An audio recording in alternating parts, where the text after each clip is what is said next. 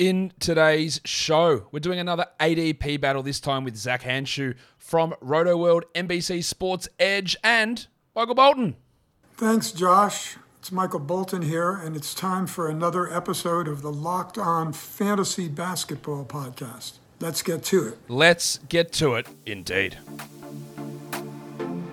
You are Locked On Fantasy Basketball, your daily fantasy basketball podcast, part of the Locked On Podcast Network.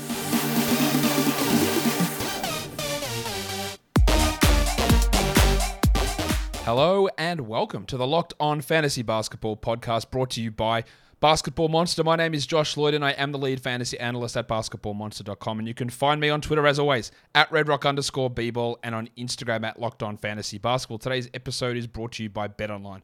BetOnline has you covered this season with more props, odds, and lines than ever before. BetOnline is where the game starts. Thank you for making Locked On Fantasy Basketball your first listen every day. We are free and we are available on all platforms. You know what we're doing. We're doing an ADP battle, and this is one that I've been waiting for. It's been exciting for me scheduling this one in because there are some differing opinions that me and this guy have, and I've already told you who it is. It's Zach Hanshu. Zach, I'm, as I just forget to push up my screen. Zach, welcome back to the show. What's up, man? Thanks for having me. I've uh, I've kind of had this one circled on the calendar too, man. I've uh, I've heard all the Halliburton hate on your podcast. I've heard my name thrown around. oh yeah, every time you get thrown around, mate, you are you are the Halliburton guy. Even though there are others who have got him just as high as you, you are the one who I am. Uh, I'm focusing on because I really wanted to get this show going. Now, I, if I remember last year, I think last time that you were on, you, you, had this background going where you had like the metal sheet, like you were um, Chuck from uh, Better Call Saul, where you're trying to block out electromagnetic radiation. We're, we're all good now. You've got over that problem we're good. We actually uh, found out that there's this thing called drywall, and you can put it on, uh, you know, your unfinished basement, and it looks so much nicer. And uh, yeah, it's it's working out. I think. Well, I hope that that electromagnetic radiation didn't get into you too much over this time frame, and that's not what caused you to have Tyrese Halliburton as uh, as ranked ranked as highly as uh, you do now. I'll, in general, when we're talking ADPs, a lot of the time I'll go, you don't have to draft the guy there. You, you can wait, but in the Locked On Fantasy Basketball Bowl, you were given pick two randomly. I didn't I didn't give you that pick for any reason other than it just happened randomly. So you were sitting there at pick two. Nikola Jokic went off the board at pick number one. You were sitting there at pick two, and you went, you know what I'm doing? I am taking Tyrese Halliburton. So I know I, I know which side you're picking. At pick two, I'm taking Giannis in every single situation apart from a roto league. You're taking Tyrese Halliburton. All right, I'll give you a minute or two here. Lay out your case for why you're doing this. All right. So, yes, I did take Halliburton at two, and I do have him ranked fourth in my Roto World rankings this year. Uh, two spots behind Ryan Canals, by the way, who has him ranked second. Yep. Um, oh, Ryan have him at two as well? Wow. Okay. I knew Ryan had him top five. Yeah. I know he had him at two. Yeah, yeah, yeah, yeah. So, um, yeah, a lot of love over at NBC for Tyrese Halliburton. But anyway, uh, yeah, I took him at second. Uh, obviously, I knew he wasn't coming back to me nope. in a 12 team snake. Um, so, part of obviously part of fantasy is getting your guy. So, I wanted to have Halliburton. I wanted to come away and root for my guy. But this is not just me being a fanboy. Uh, I did lay out a big case for Halliburton. I wrote a 3,000 word, I guess, uh, Unabomber style manifesto on the guy. Uh, I was just gonna say it's it, there, there, was a little bit of Unabomber manifesto about it, but you beat you beat me to it. But that, that's fine. We we can we all have things that we love, and three thousand words is a fantastic uh, article to go and read. So go, I, I, encourage everyone to go read that. Yeah, appreciate it, man. So for Halliburton, here's my thing with him is you know, he was top 25 player last year, top 65 yep. as a rookie. Yep. Obviously, he's progressing. Uh, to me, he he looks to have the Chris Paul trajectory. Uh, he's going to be a guy that doesn't necessarily need to have a usage rate of 30. Uh, he doesn't need to be chucking up shots, uh, you know, 20 shots a game. Uh, he is going to be a guy that's going to give you efficient shooting from the guard position, which is something that is highly valuable. Uh, he's going to give you an elite source of assists. I do have money on him to lead the league in assists this year. Uh, he's about the third best odds on most uh, sports books for any betters out there, uh, behind Chris Paul and I believe James Harden is who's ahead of him. Um, and the coaching staff in Indiana right now is talking him up as the next face of the franchise, as a locked on in, you know, 20 and 10 guy every night and I don't think it's a, a far stretch for him to get there. So when he came to Indiana last year, 17 and a half points, 9.6 dimes, uh, 1.7 steals, uh, four, I think 4.3 rebounds. So the guy is putting up CP3 type of numbers in those, you know, 20 couple games in Indiana. And now that he's going to be the guy, the Pacers traded away Malcolm Brogdon for peanuts to Boston, which was great move by Boston and even better fantasy move for Indiana for Tyrese Halliburton. Uh, the team only has one guy who's ever actually averaged 20 points a game in Buddy Hield, and those days for Buddy are long behind him. Um, this team does not feature a plethora of scores. This is going to be Halliburton's team, and you know, a 20 and 10 season for him is wonderful, but you factor in the efficient shooting, uh, you factor in uh, potentially a small increase in rebounds, you factor in uh, he could potentially get to two steals. Uh, he averaged better than 2 point, 2.03s last year, uh, half a block. Uh, which is for a guard that's not insignificant at all. so you factor in all of these numbers, and he can be the next Chris Paul and he can also he does have some shades of Dejounte Murray as far as he's not I mean he's not up to that rebounding caliber yet but as far as his length and you know potential to disrupt passes and block shots um, he could certainly put up some of those defensive numbers that we love to see uh, that propelled Dejounte Murray to new heights last year. So uh, he has kind of those shades of both Chris Paul and Dejounte Murray that have proven to be so valuable. And Chris Paul, back in his heyday, was a top five fantasy player for years and years on end. So I think that's the way we're heading with Halliburton, and I'm trying to get on that train a little bit early. I think this is the year that he does it. I agree with a lot of that stuff. I have him comfortable as a first round guy, like no problem whatsoever with that. Like to me, you take him 11, 12, 13 in that range. I just think that at at two, like we haven't seen him take on a big usage role and be able to maintain efficiency or or and or be able to maintain defensive stats. And his predecessor in Indiana was a high efficiency, high defensive stats guy who got pushed into a larger uh, offensive role in Malcolm Brogdon, and then the shooting disappeared because all the focus was on him, and the defensive stats disappeared. And I'm not Halliburton is not going to drop in those things the way that Brogdon did. I don't think. But I don't think we can necessarily go out there and say, well, all it is is a matter of, well, everything stays the same and just usage goes up because there can be things that get offset in that scenario where with that efficiency, which we, you are banking on, hey, he's going to get good steals and he's going to be really efficient and it's not going to affect his free throw attempts, although, oh, sorry, free throw percentage. He doesn't really get to the line at all. But if that 48 or 49 shooting is 45 because he's taking three extra shots and he gets the Kemba Walker in Charlotte treatment where it's like, uh, just give Kemba the ball with two seconds left on the shot clock and he has to chuck it up. Like you mentioned, there's no score. Right. Like they're going to throw it to Halliburton. And if, if that happens twice or three times a game, then 48 becomes 45. And that's where you lose a little bit of, of that value there. So. I don't need to lay out my case for taking Giannis at two. I've done that plenty of times, but I really just wanted to talk to you about that and get you to talk about why you're taking him that high. Again, I totally believe that Halliburton, if, Halliburton slips to the second round in anyone's league, I think there's something that's gone terribly wrong. I just wouldn't go this high for it. I'd probably go highest up to eight or nine, I think because um, I think he's in that mix with LaMelo and Trae and uh, Lillard and Steph. I can see all those arguments. I don't think I would go this high, but that's totally fine. That's why we all have these different opinions. We've got more, another another absolute uh, fantastic one coming up in a second. We'll get to that right uh, after this. As I tell you, that BetOnline is your number one spot for all your football information and betting info this season. Find all the latest player developments, team matchups, news podcasts, and in depth articles and analysis on every game you can find. Tyrese Halliburton plays for the Indiana Pacers, and at the moment, the Indianapolis Colts are playing a game against the Denver Broncos. So we don't need to talk about that one. We can talk about some other Week Five action where the Cincinnati Bengals are going into Baltimore as three and a half point underdogs. You can check that game out. The Chiefs seven point favorites against the Raiders. All of the odds, all of the totals, all of the spreads, all of that is up at BetOnline. It's the fastest and easiest way to check in on all your favorite games and events, including Major League Baseball, the playoffs starting today, I think, boxing, MMA, and golf. So head to the website Bet betonline.net or use your mobile device to learn more. BetOnline is where the game starts. Now, you were in a mock draft I did the other day. Zach, you were one of the drafters in there, and every pick you made was either a first, second, or third round player for about your first eight or nine picks. Like you're going hard on youth. Um, I was going to say something hyper offensive, but I, I, won't say that there. You were going really big onto the young players because we know these guys have tons of growth in them. That, that's just what happens first year to second year, second year to third year. In general, though, rookies suck. That is a general rule. But you are so big on Keegan Murray that I you have taken him in the 50s. And your ranking list that you s- sent me had him pro- ranked higher than his teammate De'Aaron Fox. So I pick 52. It's De'Aaron Fox. It's Keegan Murray. Do you, I don't need you to lay out all of your argument, arguments for Keegan Murray here, but do you think that you have priced him out of any upside by looking at him in the 50s?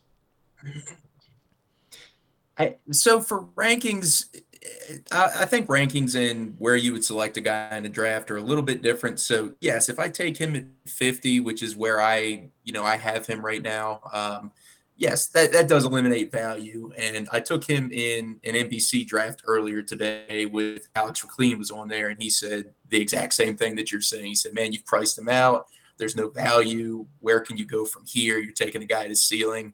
Which I, I totally get that, right? So but do I think that taking him at 50 is a bad move? Not at all. I, you know, obviously you want to get value from somebody, but I'm also not going to pass on somebody at 50 just because I can maybe squeeze a little bit more value out of somebody else.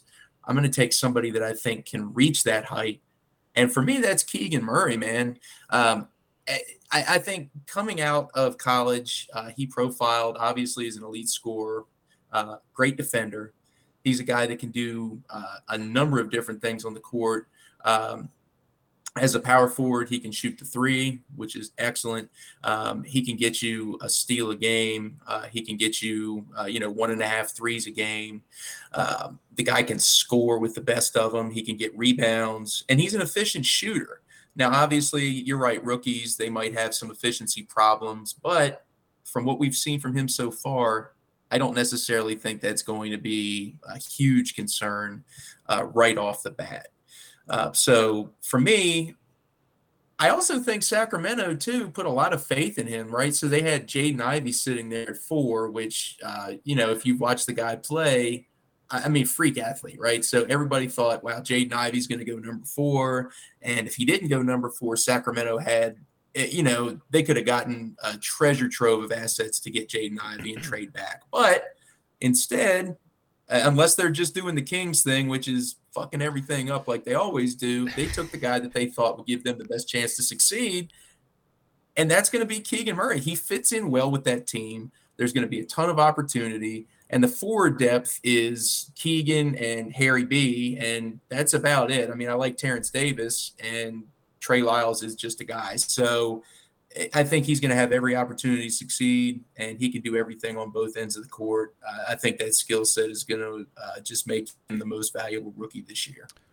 Yeah, I, I, disagree. Like with a lot of that, and that's absolutely fine. Um, last season, I don't think there was a top fifty rookie, or yeah, Barnes might have been close to it, but anyway, like that, uh, irrespective of the pricing out of value with taking someone like that there. I just think that we saw him at Iowa where everything was tailored to him. We saw him in summer league where he was the only player. Yeah, I, I, he's he's he at best he's the third offensive option in Sacramento. He might be the fourth. He started behind KZ KZ oh, Okpala started over him. Now that's not going to be the case as we move forward. And I also don't think that his steal and block numbers, particularly his block numbers from college, are going to carry over. We've seen plenty of guys who get these big defensive stats in college who aren't necessarily thought of as guys who are going to necessarily do that in the NBA, like Zion Williamson and Brandon Clarke, two that really stand out to me. That I don't know if those things come across.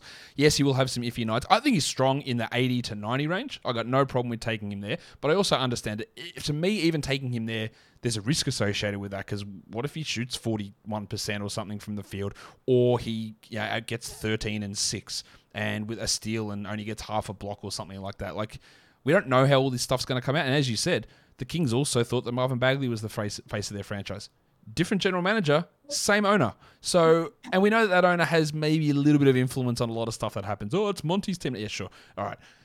Vivek still has his little finger in the pie there, just doing a couple little things. So I'm not ready to just say the Kings made a choice, therefore it's right. Um, I would take Fox every day. I just think the scoring, the assists. I think I'm I'm really confident that Fox is going to score more points and get more assists than Murray, and I feel pretty confident he's going to have a better field goal percentage. And you know, the other stuff, you know, the threes, Murray probably hits more of those, and free throws, he's probably better there. But I'm just not willing to, when there's a lot of proven guys who haven't changed situations, I'm not willing to go that high on, on Keegan Murray. But Zach, you have your evaluation of guys and you stick to it, and that's what it's all about. Like, yeah, if you if you want a guy and you think a guy's going to be this good, we're going to be wrong on so many things. Like, you're going to be wrong on things, and I'm going to be wrong on plenty of things, and that's just how stuff happens when we talk fantasy basketball we got another rookie that we're going to talk about here, and I included this one because we're going to do pick 140, and at the end of the day, at that point of the draft, like who gives a shit? Like take a guy that you think's got upside. But I wanted to get your idea because I am, I don't know, I, I, I look at someone like this is Jalen Suggs versus Benedict Mathurin. All right, Suggs is is he the same? No, he's not quite the same sort of player as, as Mathurin, but he was a guard who sucked as a rookie last season. Offensively, defensively, he was really good. Mathurin, it appears from what I've heard, he's having some troubles picking up some of the NBA concepts. It looks like he's going to come off the bench to start. And pure shooting guard rookies, they are often terrible because they don't really get assists or steals or rebounds. They shoot horrible percent. Just look at Jalen Green and Anthony Edwards, two guys who are significantly, significantly better prospects than Mathurin, who were probably top, barely top 200 guys for three or four months of the season. And I think Mathurin, who's not going to be gifted 32, 33 minutes a night straight off, um, I was a little bit more interested in him earlier on, but I'm just, everything that I'm hearing is just, I'm not loving it. And again, there's no issue take a flyer on whoever you want down here. But I just think someone like Suggs, who struggled, and Mathurin might actually have a, a, similar struggle in his rookie season. Suggs has got that year of experience. He's got the defensive ability. He's almost definitely going to start with two injuries in that back uh, backcourt already. I just rather take a little bit more certainty of upside versus Mathurin. But can you like you've obviously given us the spiel on Halliburton in Indiana. Like what's the what's the idea for Mathurin? Because I just think these empty shooting guards as rookies are pretty tough sells um, to provide value for the you know to at least like All Star break. So for Suggs, you're just going with the devil you know versus the devil you don't. I, am assuming, right? Yeah. Well, I, I, also think there's no way he's going to shoot 21% from three. Like, yeah, I don't think that's going to happen again.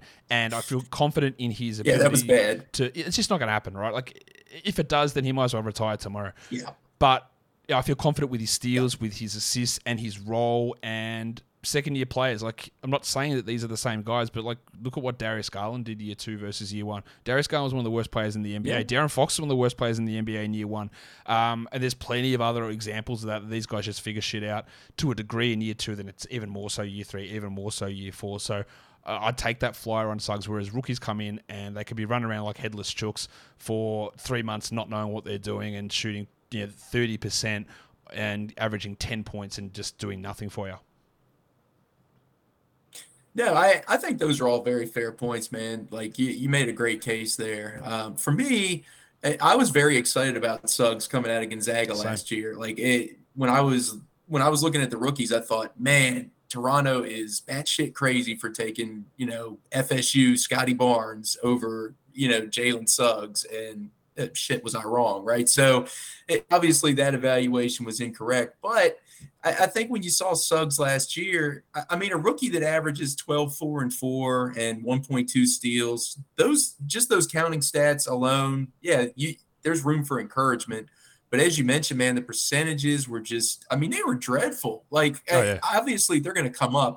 It was 36% from the field, 21% from three. Those will come up, obviously. But we're when we talked about Cade Cunningham struggling, he was at like 39% for two weeks and then a big improvement. this is Suggs in what 45, 46 games that he played last year, and three turnovers a game for a guy that wasn't really a, a super high usage guy. So all of those things alone, that really concerns me. Um, obviously, as you mentioned, Fultz is hurt. He doesn't need to have surgery on his toe. Um, Cole Anthony broke out last season. They drafted Paolo Banchero, who is has been surprisingly good with the ball in his hands. He's able to, you know, run the offense. Uh, so I, I just don't see a scenario where Suggs is going to give me a ton of value beyond, you know, like a late round steals guy, um, which is who I was, you know, which is we were talking about Matisse Thybulle as that last year. So to me, Suggs is kind of in that same vein, whereas Mathurin, you know, I don't think he's going to come off the bench all season. I, am not worried about Chris Duarte. He started out hot last year, um, but Mathurin is uh, he was an amazing three point shooter in college. Um, he does have uh, he does have the length and the, the, skills to be a versatile defender in the NBA. Um, and a three and D guy is always going to find his way onto the court, even if he does struggle a little bit to begin with. Uh, so I think before long we're going to see him starting alongside Halliburton, or you know even if he doesn't, he's going to play 20 something minutes off the bench behind Chris Duarte. Um, I mean, this is a team that when tanking last year, we had Terry Taylor as a waiver wire pickup. I mean, so like Indiana can give you viable fantasy players. And to me, Mathurin is going to be one of those guys this year. I think he will be at some point, maybe like February or March. but I'm also like, I just, I, I need to see him do something that's not scoring. And yeah, he was the number sure. six pick this season, but I also this draft was fairly weak.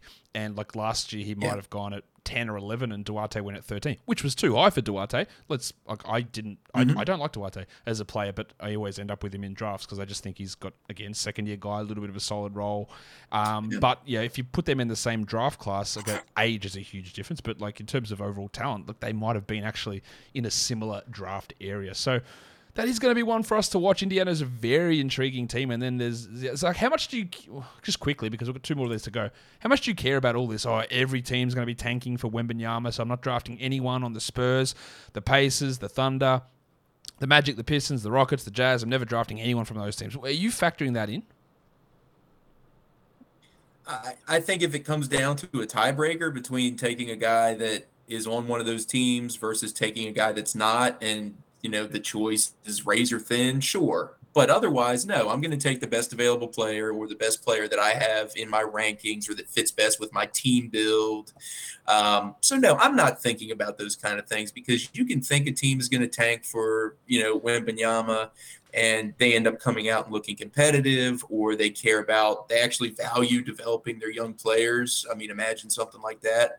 Uh, I, so no it, it's not factoring into my decisions right now. Yeah, um, is that something you're taking a look at? No nah, not really because okay. again like you know the Cavs were tanking last year, year, apparently and the blazers were pushing for the playoffs and then we saw that stuff reverse. The pacers were thought to be pretty solid. Yeah. Like stuff okay the, the thunder might be but it's also if you if you finish with the worst record, you've got a 14% chance of getting Victor Wembanyama. It's particularly high odds. And mm. these teams will just be bad on there. I, people just think that, yeah, once we hit January, that everyone's going to stop playing.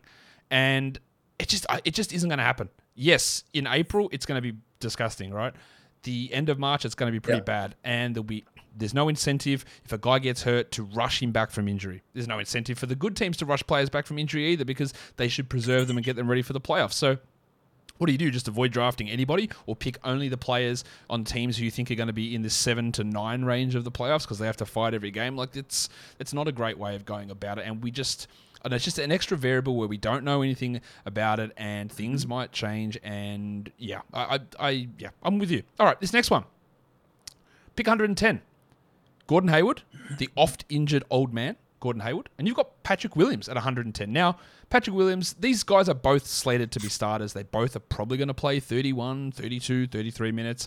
Um, one of them is good and one of them is Patrick Williams. So let's tell tell me why you think Patrick Williams, who he did have, let's be, I'll be fair, he had a couple of good games in the playoffs. He was good, but he's so, uh, and, and I think, I think the Bulls are fucking him up. I think they're messing with his head like they did with Wendell Carter, like they did with Nikola Mirotic, like they did with Lauri and saying, yeah, just keep talking about him um, in in the media like oh he's got to learn to forget the bad performances why is he focusing on the bad performances which makes him focus more on them he is so passive offensively. I'm not sure there's enough in the big defensive stats. I'm in on him as a last round pick just to see.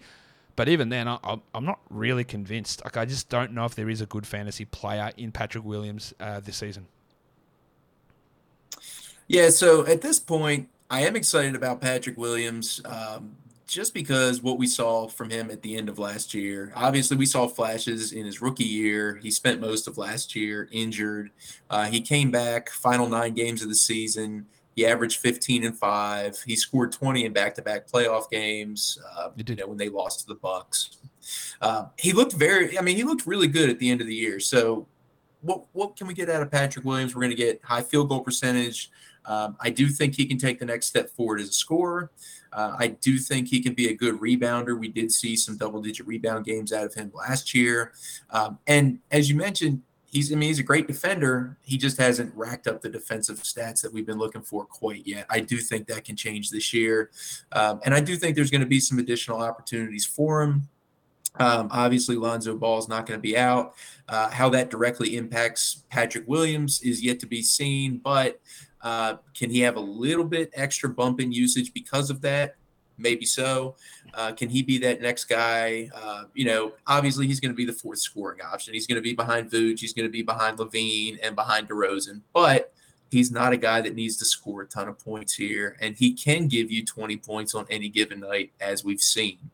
Um, my argument for him over Gordon Hayward is is the durability. I, I mean, you mentioned he's an old man. I have nothing you know, nothing against drafting an old man team. I know I'm like the anti Dan Besbris here, but in this case, you know, after that gruesome knee injury in Boston, very, you know, opener, season opener, um, you know, with his leg, uh, his last three seasons, well, actually, he came back the next year. I think he played 70, 71, 72 games, something like that. Um, and the last three seasons, it's been 52, 44, 49. He's now opening the season dealing with a knee bruise. Um, he could be a top 75 guy. The numbers are there for him to do so. But am I really going to count on him being on the court? And can I even count on him playing 45 games this year? I don't think that's going to happen. 45. You don't think he can get to 45? Um, ah. I, I think Gordon Hayward, like can get to top 70 per game. I think Patrick Williams can get to top 120 per game. So that's I will just take that upside when we're talking round 10, round 11.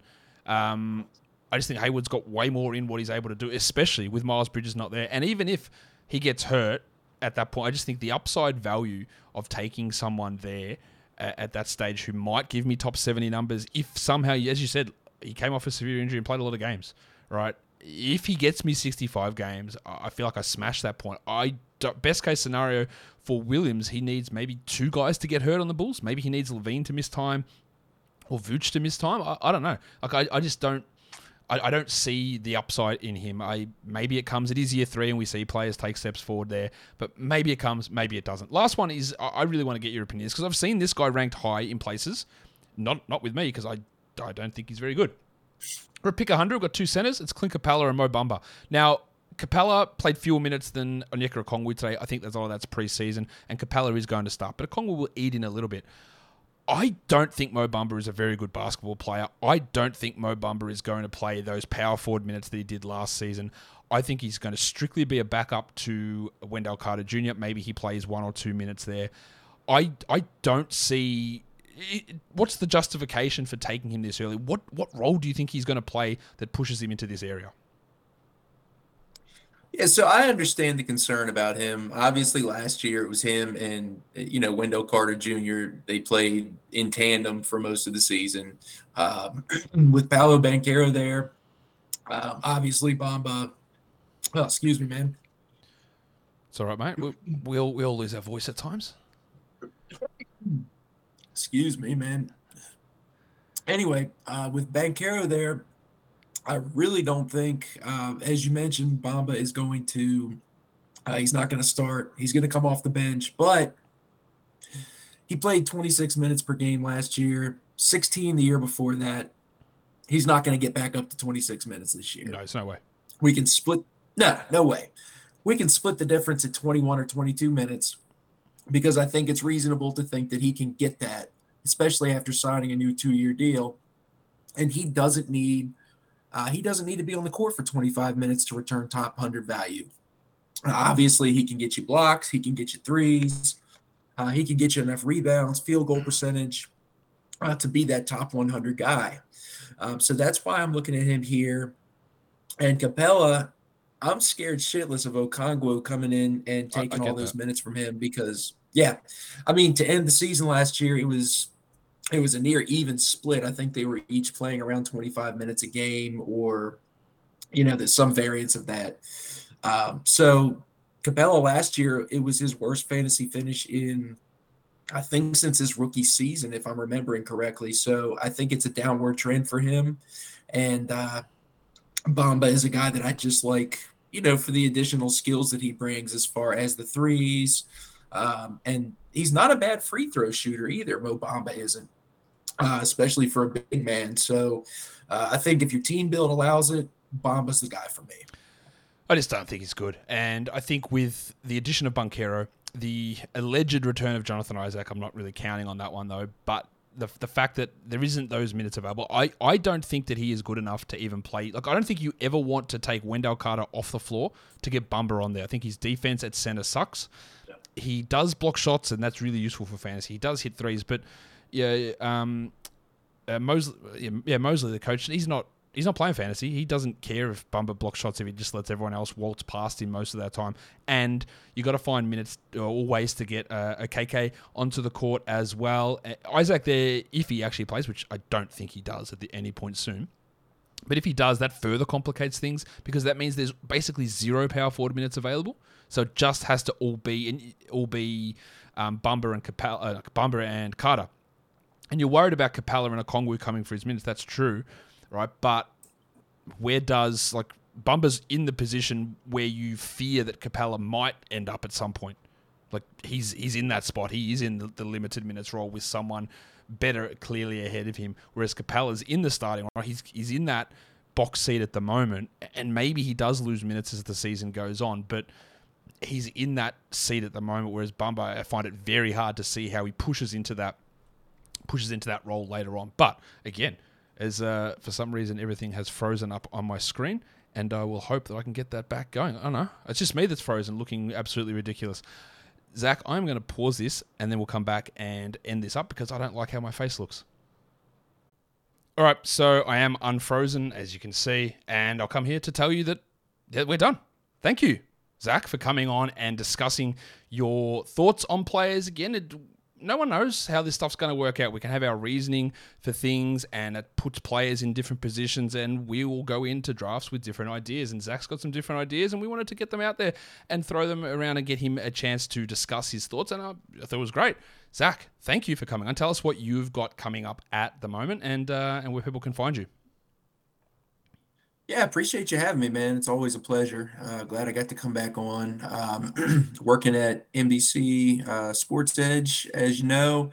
Um, I do have the Halliburton Manifesto out. Uh, we have our draft guide out.